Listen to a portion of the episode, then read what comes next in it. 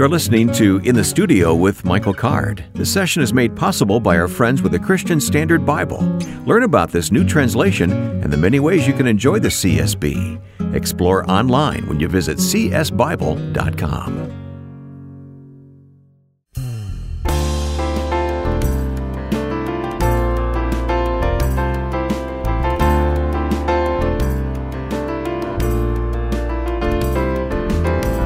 This is in the studio with Michael Card. I'm Wayne Shepherd. Each week is different. We always have new things come along, Michael. So many people, great people to talk to. Yeah, true, true. And today it's going to be a woman whose father passed away. You Yep. knew this man. I knew this man. He was my Sunday school teacher when I was in the fifth grade, and his daughter Becky, I've known my whole life. I wanted, I was going to ask you, do you have a, a memorable Sunday school teacher story? I do.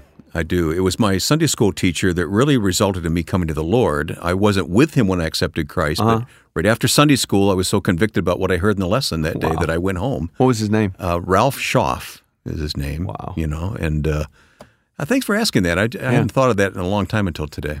Well, the the man who was that that person for me when I was in fifth grade was uh, uh, Becky's dad, uh, Mr. Murphy, George Murphy. Okay. and he just died like a month ago. You went to the funeral? I went to the funeral and I was so moved by what she said. I was really so moved by the whole experience because the whole thing was here is a tribute honoring uh, this spiritual man who was very low key, who was very, you know, no one, no plaques anywhere or no statues to him or anything like that.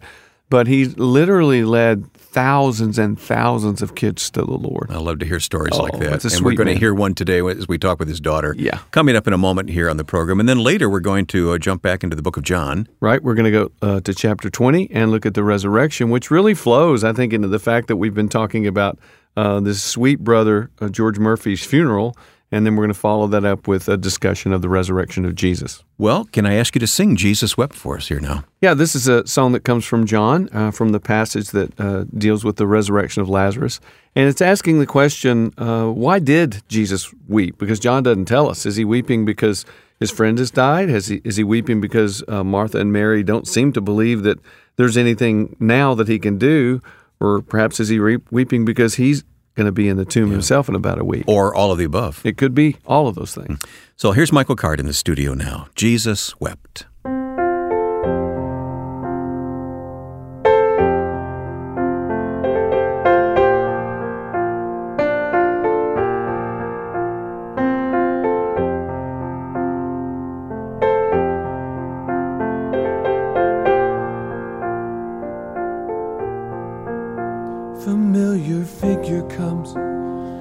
Now he's three days late. How could he take so long? Why did he hesitate? Two women questioned him, both weeping as they came, completely different yet, still they're both the same. Martha's grasping at some vague religious hope, endless anxiety she can barely cope. But Mary's gasping with her own hopeful fear. Lazarus would not have died if you had been here. Did Jesus weep for their disbelief? Or did he cry because his friend had died? Took on himself all of their pain and fear explain the mystery his silent tears.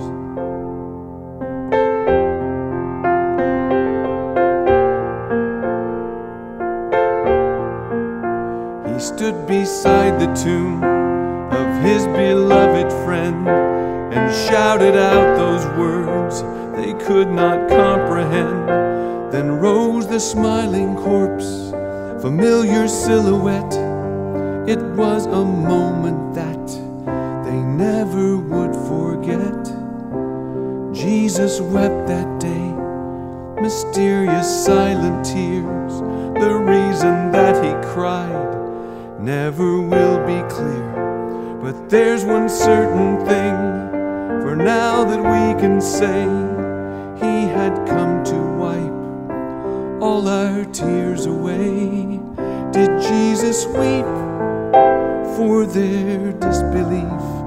Or did he cry because his friend had died, took on himself all of our pain and fear, explained the mystery of his silent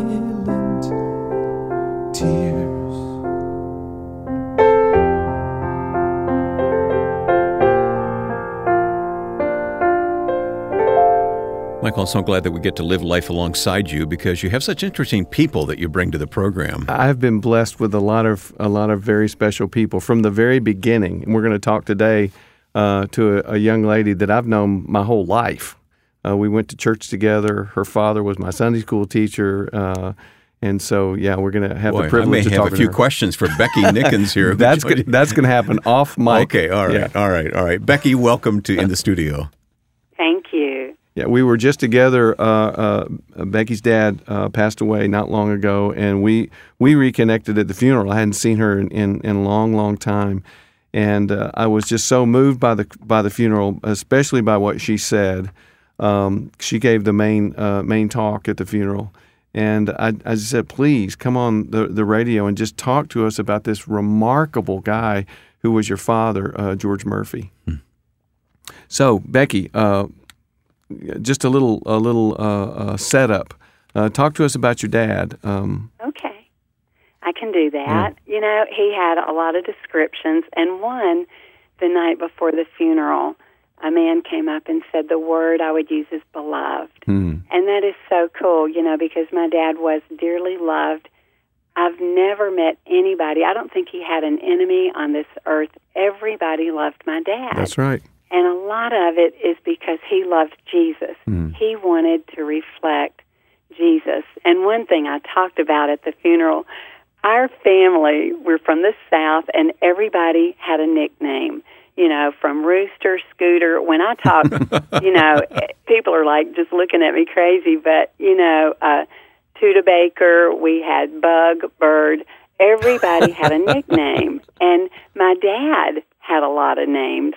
And he always told us that his real name was George Alexander Hamilton P. Murphy Sr. We never knew where he got that, you know.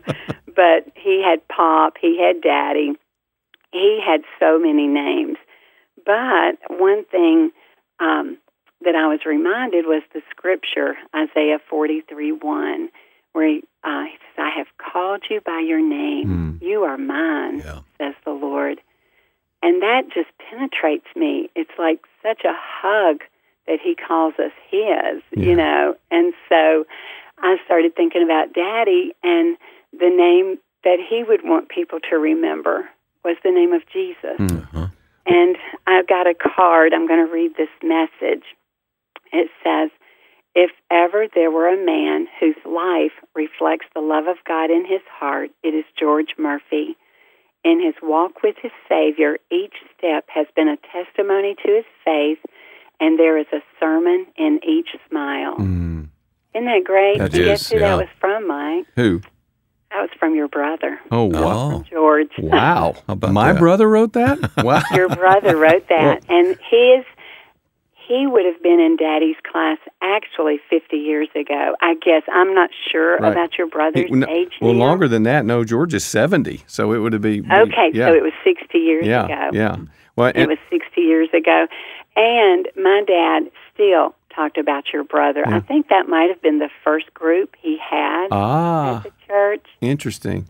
Well, my. Isn't that great? My story about your dad uh, is I thought he was Jesus. Oh, I know. Yeah, I'm I like love this I'm five or six years old, and I go out into the car and and my you know jump in the car with my mom, and well you know had Sunday school. Today. Well, I met Jesus today. She goes, what? I said there was this man who was standing at the door, and he shook my hand. He, he, he welcomed me into the church. So it had to be Jesus, and it was your dad. And my, That is so funny. yeah, and my mom This- told my mom told him that later, and of course he was just horrified that some little kid thought he was Jesus. I know, right? Because he was pretty humble. Yeah. Well, and what's funny is your brother told Carolyn, your sister, said, "Isn't it going to be great when we get to heaven?" And George Murphy is standing at the gate, shaking our hands as we come in. Right, and that'll make Based perfect on sense. Your story. Yeah. Yeah, that'll make so perfect he sense. became your fifth grade Sunday school teacher, yeah, though. right, right, right. And uh, and he was he was the guy who passed the plate in church, and he pay, prayed with the pastor before every you know every time he he uh, he preached. And one of the pastors to- told the story that uh, Mr. Murphy every single time nine o'clock in the morning he'd be there in the study ready to pray, and every single time he would pray, Lord, please let him say something that will lead somebody to Jesus. Mm-hmm. That was that was Mr. Murphy. Right. That's right. We're celebrating right. his name today, but you're saying that practically no one outside the community would have known who this man is. Well, I think Becky was right. When the, everybody who knew Mr. Murphy absolutely loved him, but outside of that community, no, there's not there's not a lot of people who Yeah. know George Murphy Yeah. is. But think of his impact. That's what I'm getting to. Think of the impact the man had. And people that met him, though, remembered him Yeah. because he always made people laugh. Yeah. Whether it was taking out his false teeth behind the boss at a sales meeting, or whether it was, you know, they told a story. Um, one of the stories, these two fellas would come and pick him up every Tuesday night, and they only had to drive a mile down the street to their destination. But they would take 20 to 30 minutes going through the neighborhood because the minute they turned the music on, my daddy did this dance like a um, bobbing his head like a turkey.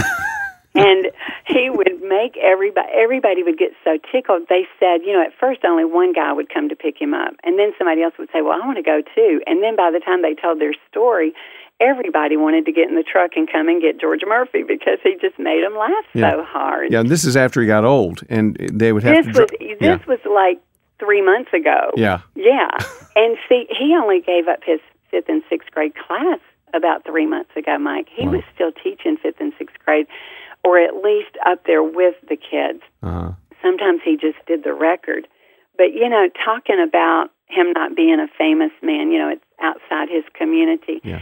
that's the one thing that I didn't say at the funeral, but something that God has really impressed on my heart is that Daddy truly was salt and light Mm. that God calls us to be. That that's in the Word where Jesus is speaking, and you know because you don't taste the salt, you don't pour salt all in one place. You sprinkle it around to enhance, Hmm. you know, whatever it's going on. You Mhm. don't do it for the taste of the salt. hmm And same with light. Light doesn't make a sound. Hmm. And Daddy was such a light, no matter where he was. He didn't have to. He didn't have to. I love what your brother said on the card. You know, he didn't have to go around and talk about it a lot or beat people over the head with their Bible. He lived it. Yeah. Yeah. He lived it, and and people saw a difference in him. Yeah.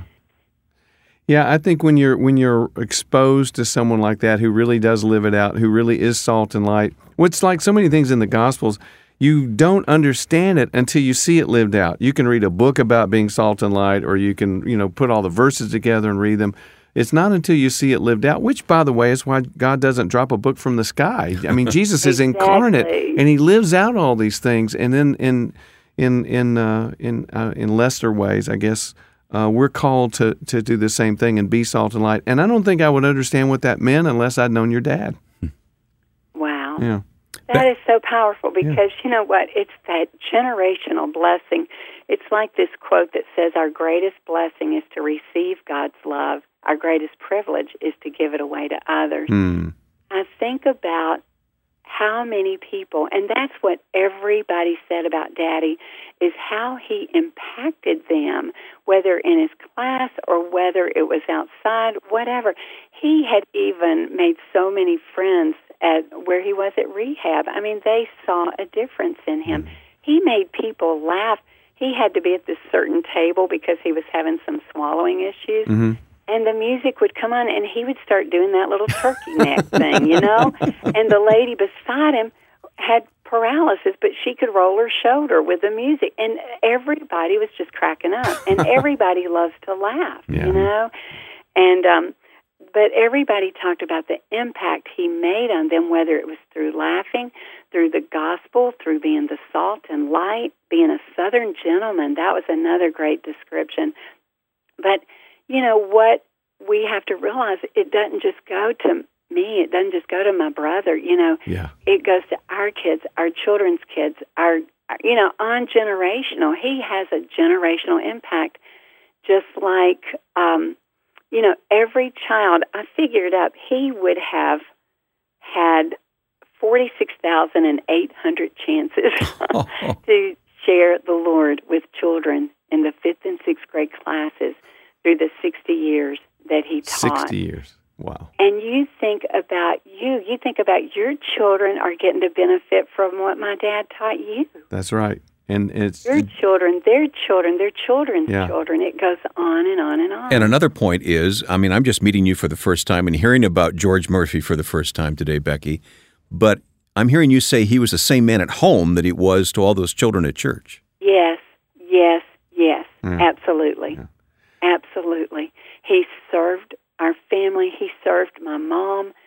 She never had to work outside the home. He came in.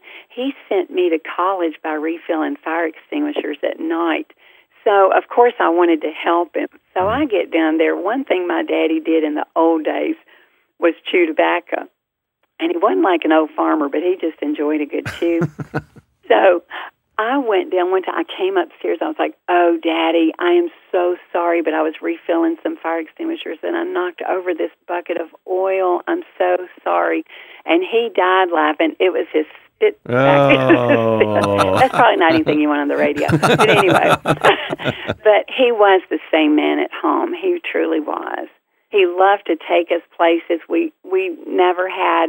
You know, we never traveled or anything like that outside of we went to Chattanooga and it was Wow. really important that we would go to um church there. My mom had to take an extra suitcase for all the Sunday clothes and all of that, you know. Wow. But he just church was important to him. It was important to him and um he was impacted by a man named Her- Herbert Fudge. And one day I'm going to find somebody in his family because he led so many young men to the Lord by hiring them into the market in, mm-hmm. where he worked. I guess he owned this little grocery store in East Nashville and would hire these young men and then share the Lord with them Wow. and ended up my dad ended up going to what was called the First Independent Church of Nashville and it was spirit filled. He loved it. And so when I left the traditional Baptist church, and I asked my dad, I said, Daddy, at that time I was going to Belmont,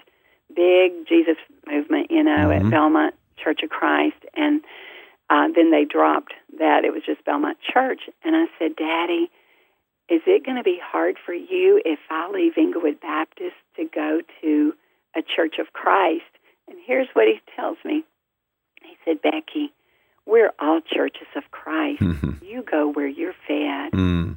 Wow. That meant the world to me because I had friends that their parents, you know, thought it was a cult. They would Oh yeah. they were not allowed to go. They even let people come in pants. Of course, we know that's where Amy Grant was, Yeah, you know, yeah. and her precious family, Yeah. Burton and Gloria, and sisters and all. And um, but that meant so much to me that my dad felt that way. Yeah. Can you can you talk to to us about just maybe the last the last couple of days uh, before he went home? I mean, you feel okay to share that? I do. I do. Um, Pop left on Father's Day, which some people felt sorry for me about, but I felt it was very sweet. Oh, it's perfect. It was Yeah. so perfect. And um, I got to be with him on Father's Day, and then he got to be with his father Oh. on Father's Day. So what could be? Think of sweeter that. Yeah, yeah, yeah. The last week was hard for me because I tried to figure everything out, and I feel like if I can understand it, I can fix it. Mm-hmm. But uh, I've come to the conclusion this, and just in the last couple of days, really, that everything had to happen the way it did Mm. For Daddy to leave us at the appointed time that God had his days numbered. Mhm.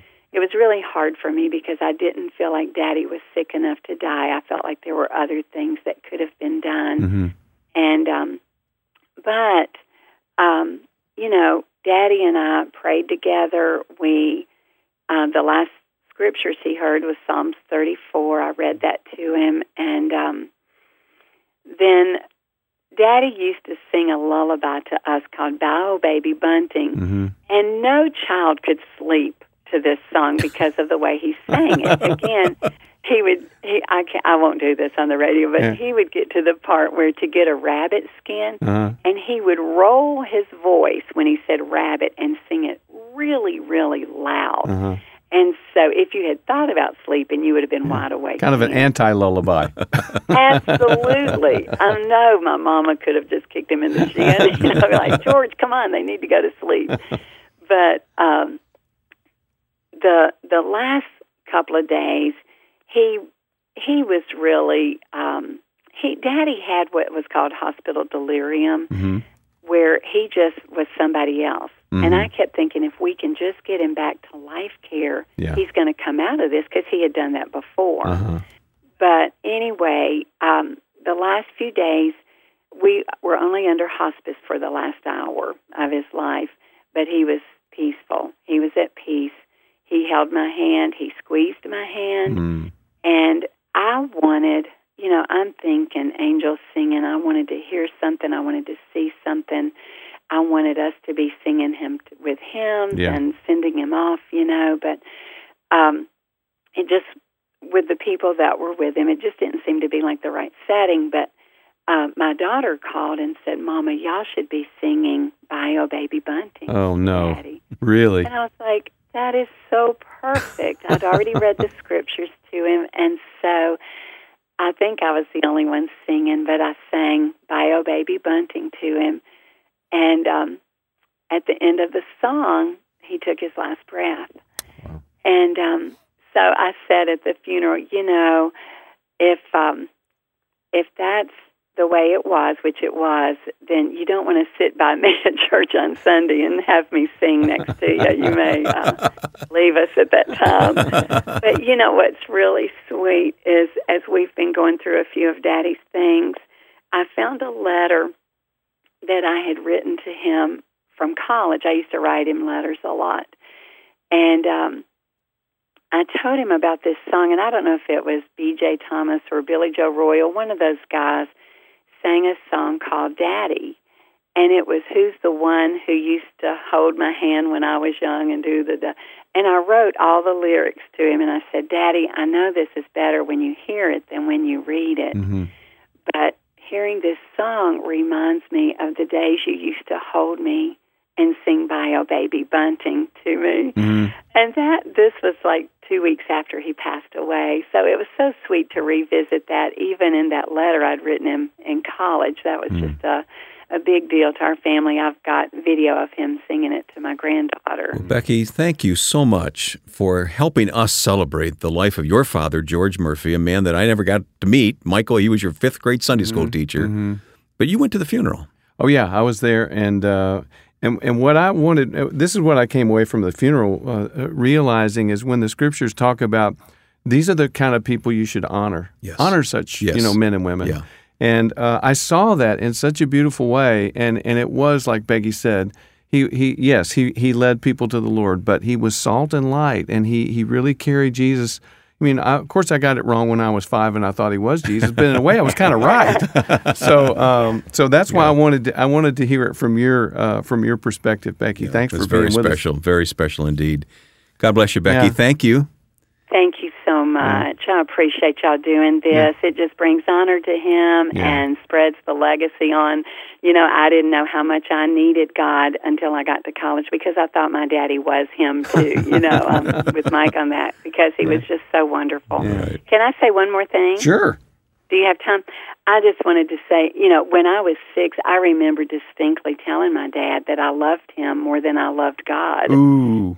And he straightened me out real quick on that. But he let me know, you know, we just thank God for who he puts in our lives. Yes. And he was a wonderful man, and he would probably be embarrassed by this in a way, but his, legacy needs to live on because these are the types of people we want That's in our lives. I want this in my children's lives, my grandchildren's. yeah. And lives. and in a sense, we have to become that. We've got to step up and be be salt and light. And when you think about, okay, how do I do that? I think about your dad.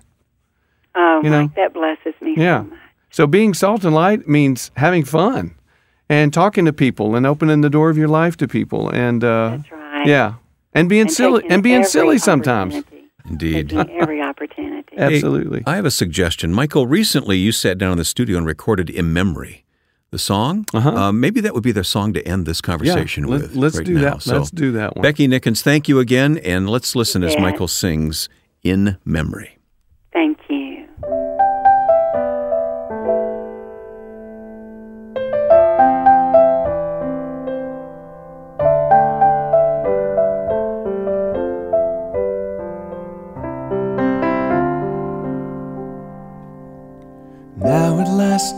Time had come. This moment had been waiting. With her alabaster jar, the woman came to give. It was all she had to give. Pouring out the sweet perfume down across his forehead. But some of them began to fume. What this waste was for, it should be spent upon the poor. Let her be, it's beautiful to me. And you will have the poor, and they'll be with you always. But can't you see, you'll not always have me, and the fragrance of her gift always be remembered.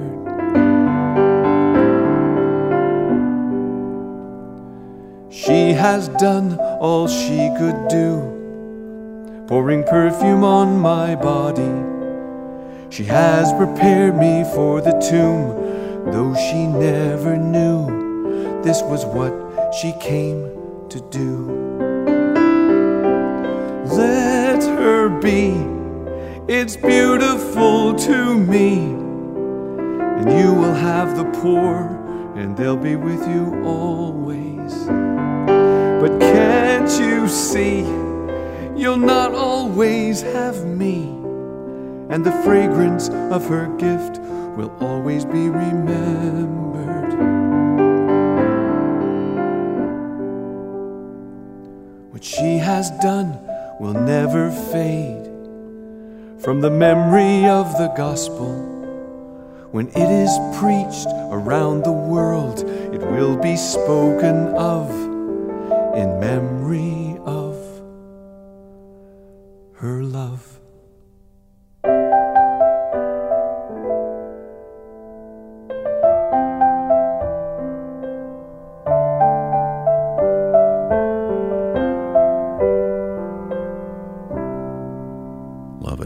Michael Card's many songs here in the studio, In Memory, it's titled. And uh, we're found online at michaelcard.com. Now, don't go away, there's lots more to come. Coming up, we're going to talk about John chapter 20 and the resurrection of Jesus, so stick around for that conversation. And let us know through email why you enjoy the program, what you enjoy about the program, where you listen to the program. We'd love to get to know you through email in the studio at michaelcard.com. Stay tuned.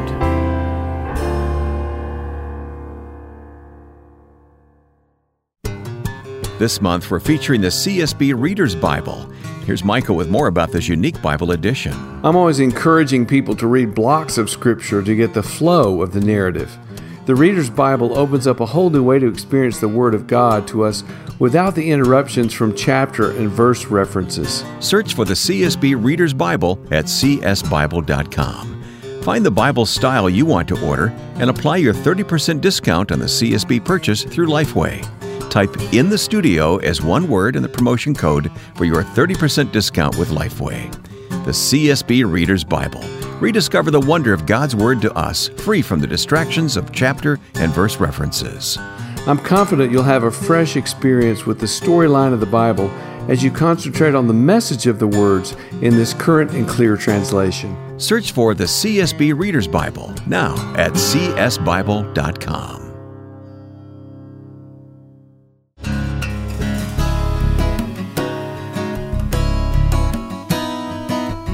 with you in the studio with Michael Card here. I'm Wayne Shepherd. Coming up, we're going to turn to John chapter 20. Uh, open the Bible if you can, where you are listening to the program, and join us there in John chapter 20, the importance of the resurrection. which which is everything. Um, I was raised in a church where we focus so much on the cross, and obviously the cross is important, but the cross really doesn't have any meaning apart from the resurrection, because the resurrection is what validates everything and demonstrates, uh, you know, the, the the power of God to raise Jesus from the dead. Um, and if it's interesting if you if if you look at Paul's life. Um, when he's arrested, if he wants to start a fight, he doesn't say, "I'm here because I believe Jesus" or I, "You know, I have a cross around my neck." He he says, I believe in the resurrection. It's all because of the resurrection. It's all Yeah. because of the resurrection. And of course, then this huge fight breaks out because I think everybody there in Paul's times realizes that's the crucial crucial question. Does God have the power to raise Jesus from the dead? And if he does, then game on. All right. Right? Well, don't don't say anything more because we want Yeah. you to fully talk Okay. about that in just a moment here Okay. after you sing for us. And the song we've chosen is "Love Crucified Arose," your classic song of the resurrection. That song is older than you are, Wayne. No, nothing's older than I am. Well, this song, um, like so many good songs, it was uh, ripped off from uh, a, poem by Emily Dickinson. She says, "When love was crucified, it arose." Mm-hmm. And um, so this is this song is really just kind of a broad overview of uh, what the resurrection means. Uh, and the, the line in this song that even all these years later, when I sing this song, uh, I think I maybe if, if I have a tombstone, I want to, I want this on my tombstone. Um, the grave and the grave became a place of hope Oh yeah. because the heart that sin and sorrow broke is beating once again, and that's what resurrection is all about. The grave becomes a place of hope. The, the the empty tomb and your grave and my grave, you know, there's this hope that we have that the resurrection is is real. Uh-huh. Love those lines. Yeah. Let's listen to them again as you sing them. "Love Crucified a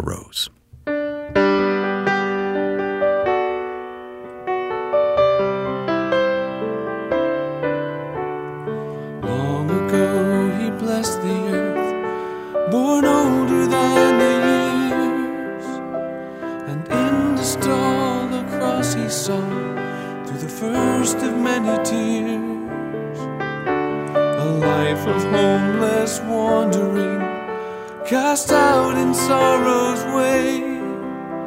The shepherd seeking for the lost, his life the price he paid.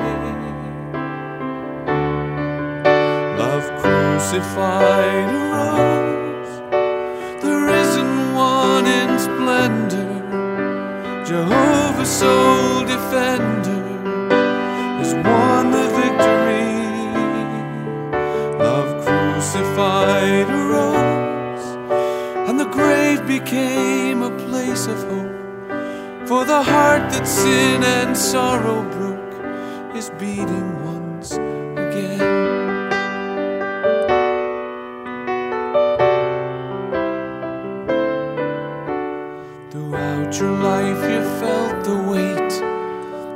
You'd come to give. To drink for us that crimson cup, so we might really live. At last, the time to love and die, the dark appointed day, that one forsaken moment when your father turned his face away. Crucified arose. The one who lived and died for me was Satan's nail pierced casualty. Now he's breathing once again. Love crucified arose, and the grave became a place of hope for the heart that sin and sorrow broke is beating once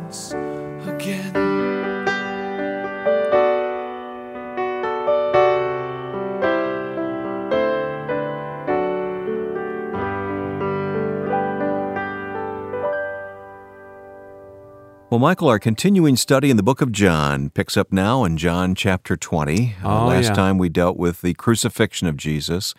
Now it's the uh, the empty tomb. Yeah, and this chapter contains the most frustrating verse in the whole Bible. What?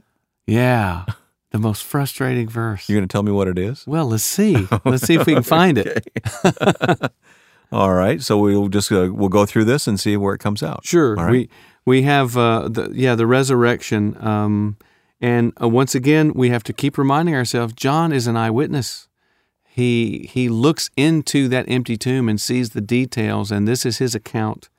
And so he remembers the opening statement uh, that it was between 3 and 6 a.m. because he opens with a technical term that uh, has to do with deep dawn, very early in the morning. So but between 3 and 6, uh, Mary Magdala goes to the tomb and sees that the stone uh, has gone. And so she runs to who? Simon and John. And interesting, after Jesus leaves, Simon and John are always together. And it's almost as if Simon Peter moved into that slot of, of being sort of the big brother to the disciple John. But even even in Acts, they're always together, uh, Peter well, and John. Did you tell me this, or did someone else tell me this? That when it comes time to go to the tomb, John is first to arrive. oh, and he loves that detail. but Peter is the one who, Who goes in. Right, right. So. John is younger and gets there quicker. Right. And, and, and doesn't that all fit together? Right. We, we've already said this is 12, 13 year old boy. You know, Peter's a grown man, and guess who gets there first? Yeah. But John is still an observant enough Jew. You don't go into a tomb. What happens to you if you touch a tomb? Oh yeah. You're unclean. Sure. Well, guess who doesn't care about that right Peter. now? Peter. Peter, you know, barges right into the into the tomb.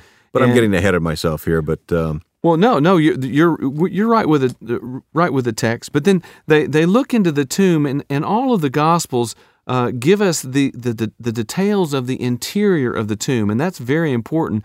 But as far as I know, only John is giving us eyewitness detail, and that is that there's strips of li- of linen lying there. And, and the cloth that had been wrapped around Jesus' face is folded up and it's laying over to the side. And what this indicates, Wayne, I think, is, is a lack of haste. When Jesus rises from the dead, he or one of the angels who is there actually unfolds this cloth and uh, from his face. It's mm-hmm. called the soudarion. Sudor is the Greek word for sweat. It's the sweat mm. cloth. He unwraps this from his face and folds it up and lays it to the side. There's hmm. this absence of haste. almost a decorum about it. It is. Yeah, it's yeah. It's whole. There's a holy. yeah, this holy right, moment. I mean, uh, and I I picture the the chest that has you know it, that is not moved. You know because he's been dead for three days. All of a sudden begins to rise and hmm. fall, and he's alive again. Mm-hmm. And he he he he wakes up. He unwraps the sweat cloth from around his head, and there's the little statement. Uh, the other disciple, finally, John Yeah, does, do, John right. does go in. Right. He saw and believed, but Peter still doesn't yeah, believe. they 'Cause- still did not understand from the scripture that Jesus had to rise from the dead. yeah, and that's a little parenthetical statement, and only John does that too. We haven't talked about that. Only John whispers in your ear. And verse 9 is a whisper in your ear. See, he's explaining, listen, uh, Wayne, they didn't understand that. But later, see, they understood that from the scripture that Jesus had to rise from the dead. Um, that, so the disciples go back to their home, and then there's Mary staying outside the tomb. And this, this, this is the, the, the first hint of a profound mystery of the resurrection. And it's one, if you know me, you know I talk about a lot. And the fact is, when Jesus was raised from the dead, nobody recognized him. This is a this is huge for me, Wayne. Um, so Mary is outside of the tomb. Mary, she's always at his feet. She always leads with her heart, and and so this stranger, she's a, she assumes he's a, he's the gardener because it's early in the morning. She Who doesn't even recognize his voice. No, well, I think I think she does. Does she? And You think so? I think eventually she does. She, well, she- eventually, but he says, "Woman, why are you crying?" yeah, And- but but when he says her name, she Okay. recognizes it. Okay. Yeah, but yeah, initially she doesn't. And uh, you know, why are you crying? And uh, they've taken my Lord away. I don't know where. Tell me, and I'll go get him. See, as if as if you know she you know can can uh, go and and pick pick up the body in uh, verse uh, fifteen, Hmm. and then verse sixteen is where it happens. Jesus said to her, it, it was her name that he spoke. Yeah. that she re- she recognized. She him. hears her name. Yeah. And then she turns around because apparently she was sideways or her back was to him. And she turns turns around and, and she cries out, literally, uh, the, the Aramaic is my is possessive, my rabbi. My she teacher. Hmm. says. Yeah. My rabbi. But that'll preach that when Jesus calls your name, Well, know? well, here's what's going to happen, Wayne. After the resurrection, uh, Mary doesn't recognize him. The disciples in Luke 24 on the road to Emmaus, they don't recognize him, right? He walks and talks and tells them everything about the Old Testament concerning himself. They don't recognize Jesus until he does what? Breaks the bread. Mm-hmm. How do we recognize Jesus? In the breaking of the bread. Mm-hmm. How do we recognize Jesus? We recognize his voice. And in the last chapter of John, he does this final miracle, the second miraculous catch of fish. Right. And it's not until he does that that the disciples recognize who he is. Yeah. So um, we we are now living in this is our world. This uh, chapter twenty is post resurrection. Yes. it's the same world you and I live in. And so, w- if there's any question, I need to be able to recognize his voice when he says, you know, Wayne, time for you to move, time for you to do this. See? Right, I'm still waiting for that most frustrating verse in the Bible Okay, coming it's- up it's- here. it's coming. All Th- right, all right. thanks. I just want to make sure I hadn't missed it. Well, in, in verse 19, uh, apparently this is after the, uh, the Emmaus event in Luke 24. Uh, we have uh, this evening meal when Jesus appears and simply, you know, pops out of nowhere and says, Shalom. you know, hi. Hi. Yeah. Peace be with you. and and the disciples are uh, John says they're overjoyed, um, and and the very first thing he does, and this again is I think part of my argument in verse twenty, and this is before Thomas. Yes. When he wants to be known in verse 20, he shows them his hands and his side. Jesus is known by his scars. From this point on, he's recognized by his wounds. You should write a song known by the scars, Michael. I've made a lot of hay out of this. Uh, and then he sort of breathes and gives them this sort of pre-baptism. It's it's prophetic, symbolic activity. Like uh, look in Ezekiel 37, where you see the same sort of activity. He breathes on them and says, "Receive the Holy Spirit." And then Thomas later on, good old Thomas, Dear Thomas. who is who is never condemned by Jesus No. for his doubt. So why do we condemn him? Right, right. Uh, Thomas says, you know what? I'm not going to believe this until I, you know, I got to see the evidence. And uh, verse 26, a week later, Thomas, poor old Thomas, has to wait a whole week. Wrestling with doubt. And, and Jesus appears again, same thing. Hi, shalom. He says, hi. And I love Jesus. His this language is so, I think, so like him. In verse 27, he said to Thomas, and literally in the Greek, this is what Jesus said to Thomas. He says, Bring your finger over here. You know, I don't think that's a rebuke. It's like it's almost like he's uh, uh, teasing with him a little bit because Thomas says, "I'm not going to believe it until I stick my finger in." So Jesus Yeah. says, "Hey, bring your finger over here." Hmm. See, and um, and Thomas, as far as we know, he doesn't do it. There's no record. Then Thomas looked at his, his wounds and said, "Oh, okay, I really do believe." That's not there. Uh, all all uh, Thomas does is fall down and say, "My Lord and my God." That's right. He believes, yeah. So, uh, and then Jesus, and this is one of the most blessed things for me. But because you've seen me, you've believed. Blessed are those who have not seen and yet believed, and that's us, Wayne. I mean, here he is in this little room in, in uh, outside of Jerusalem, and he's thinking of you and me. But here comes the most frustrating verse in all the I'm Bible. looking, I'm looking. When I see John in heaven, I uh, we have got, we got a lot to, to deal with, and here it is. And what you need to know is this is the original ending of the book of John. This Ah, is yes. where John originally ended. Okay. So, and, and see if this doesn't sound like an ending to you. Jesus did many other miraculous signs in the presence of his disciples, which are not not, recorded. recorded in this book. I want to know. I need to know. Oh, many other things.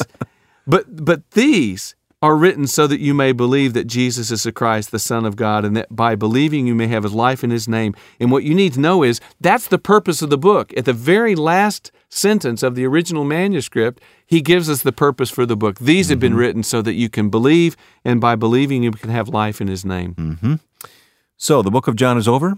Well, what you need to know is this this was the original ending, but what happens is, uh, and I'm not, believe me, uh, listeners out there, I'm not saying chapter 21 is, is any less authoritative. It's the Word of God. But 21 was added after John died by his own disciples. It's an authoritative part of his own teaching that was, that was added after his death. By the way, how did John die? Uh, of old age, as Only- far the as only we know. disciple, right? Yeah, To, to live and die of natural causes. Yeah, as far as so we know. So to speak. he died of old age. Yeah, Hmm. And we'll we'll look at that when we look at the final chapter, which is my favorite chapter, by the way. John 21 next time here in the studio. There's a wealth of things that I professed. I said that I believed. But deep inside, I never changed. I guess I'd been deceived. Then a voice inside kept telling me that I'd change by and by. But the Spirit made it clear to me that kind of life's a lie. I have decided. I'm gonna live like a believer. Turn my back on the deceiver. Gonna live what I believe. I have decided that being good is just a fable. I just can't, cause I'm not able. Gonna leave it to the Lord. So forget game of being good and your self righteous pain.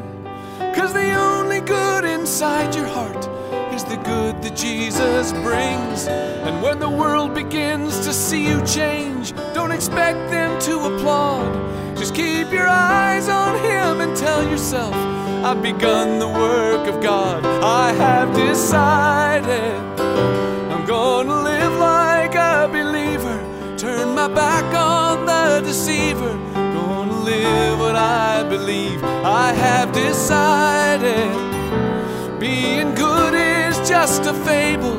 I just can't cause I'm not able. I'm gonna leave it to the Lord. I have decided I'm gonna live like a believer. Turn my back on the deceiver. Gonna live what I believe. I have decided that being good is just a fable. I just can't cause I'm not able. Gonna leave it to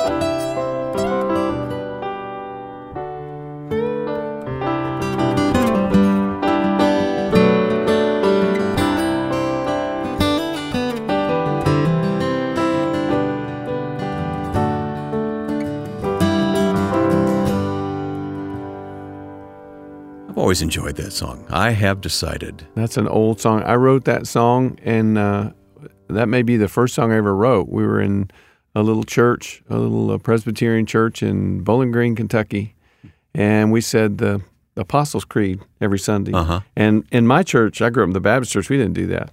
And one Sunday, I was listening to myself recite the Apostles' Creed, and I just stopped and said, "What if I really believed all that?"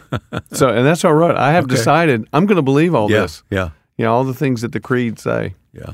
Well, again, I, I really enjoy that. That was Pat Flynn, by the way. Yeah, on the guitar. guitar there. Yeah, he's an unbelievable player. Mhm. Yeah. Yeah, we've enjoyed having Pat uh, in the past year on the program. Yeah. So, well, let's talk about next steps from what we've talked about here today. We heard the story of George Murphy Mm-hmm. and uh, the unsung hero of your past. Uh, He Mm-hmm. was a Sunday school teacher in fifth grade, I think you said. Yep. And Yeah. uh, then we talked about the resurrection of Jesus. Of course, there's a good tie-in between those two things. Yeah, absolutely. As we gathered uh, together for uh, for George's funeral, and he was 94 years old, so those kind those are different sort of funerals than uh, for a younger person. So we're really celebrating and telling stories, and you know, it's like the funeral home people have to come in and tell us to quiet down Yeah, because we're having we're having such a good time, sort of thing. But the but the reason we ultimately that we could celebrate is because we all believe in the resurrection. We believe that uh, this isn't it. Yeah. Uh, Well, as you said earlier, it's it's the basis for everything. it really is. It it validates uh, it validates everything. It's the basis for our hope and uh, and comfort certainly. And uh, yeah, the resurrection changes everything. And you have uh, Acts open there on your iPhone. Yeah, right before Jesus ascends, he speaks of uh, the fact that we are going to be witnesses, and the qualification for an apostle. Uh, all through the book of Acts is that they were the ones who were the witnesses. They saw the resurrected Jesus. That's what qualifies them to to be called an apostle, and that's why Paul can say because Paul meets the risen Lord on Mhm, yeah. road to Emmaus. Um, and so, I guess in a sense, Wayne, the same sort of thing has to become real for us. I mean, I've I've seen him, you know, with faith. I I, I, trust and hope, and I believe that he has been raised from the dead. And so, like I said before, game on. Right? yeah. Yeah, and it's it's not a duty, but it's certainly something that we we want to do because we love him. Yeah, and how can you not? I mean, there's there's should be a certain excitement that's involved in the fact that we Think about that. I mean, yeah, and- true. well, it's it's it's Mary running back to the disciples and Peter and John running to the tomb. It's that whole um, this level of, of because there, I was going to say this level of expectation, but part of the understanding is that there was no expectation. no one was waiting outside the tomb for him to be raised from the dead. He talked about it a lot, but no one had heard. And even when they see that the stone's been rolled away, they think someone stole the stole the body. So uh, yeah, out of zero expectations, from zero to 100 miles an hour, just Yeah, in you know right. one morning. Yeah. I think a fitting conclusion to what we've talked about today is your song Known by the Scars. Yeah, because uh, one of the things that happens after the resurrection is that Jesus re- is recognized not by his uh, familiar face. Uh, in fact, they failed to recognize him. Uh, the disciples on the road to Emmaus walked and talked with him for hours. They didn't know who he was. It's not until he broke the bread. Mary thinks he's the gardener, so she doesn't recognize him. The disciples in John 21 stand around the fire with him. It says, you know, and and some doubted, or you know, um, they wanted to ask him who he was, but they didn't. And then even at, at the ascension in Matthew, some believed, but some doubted. So there's this there's this doubt until they see the scars, and the scars are that uh, uh, identifying mark. And that's what this concluding song today is about Known by the Scars. Mother Mary cried as she held heaven in her arms. Shadow of the scars she saw was clear. As her own bewildered baby lay weeping for the world, whose frightened tears would free us all from fear.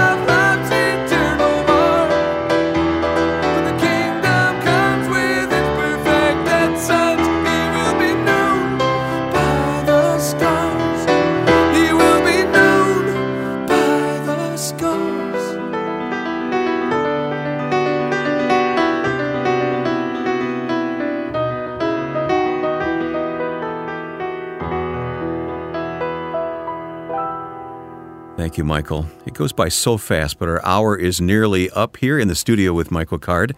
And we hope you'll take a moment and share your reactions to this hour. Post a comment on Michael Card Music's Facebook page. Write a review on Apple Podcasts or share the link to what you've discovered on your favorite social media platform. We're glad for the partnership with our sponsors at the Christian Standard Bible. Visit csbible.com to learn more about the great Bible editions that can aid in your personal growth as you get serious about God's Word.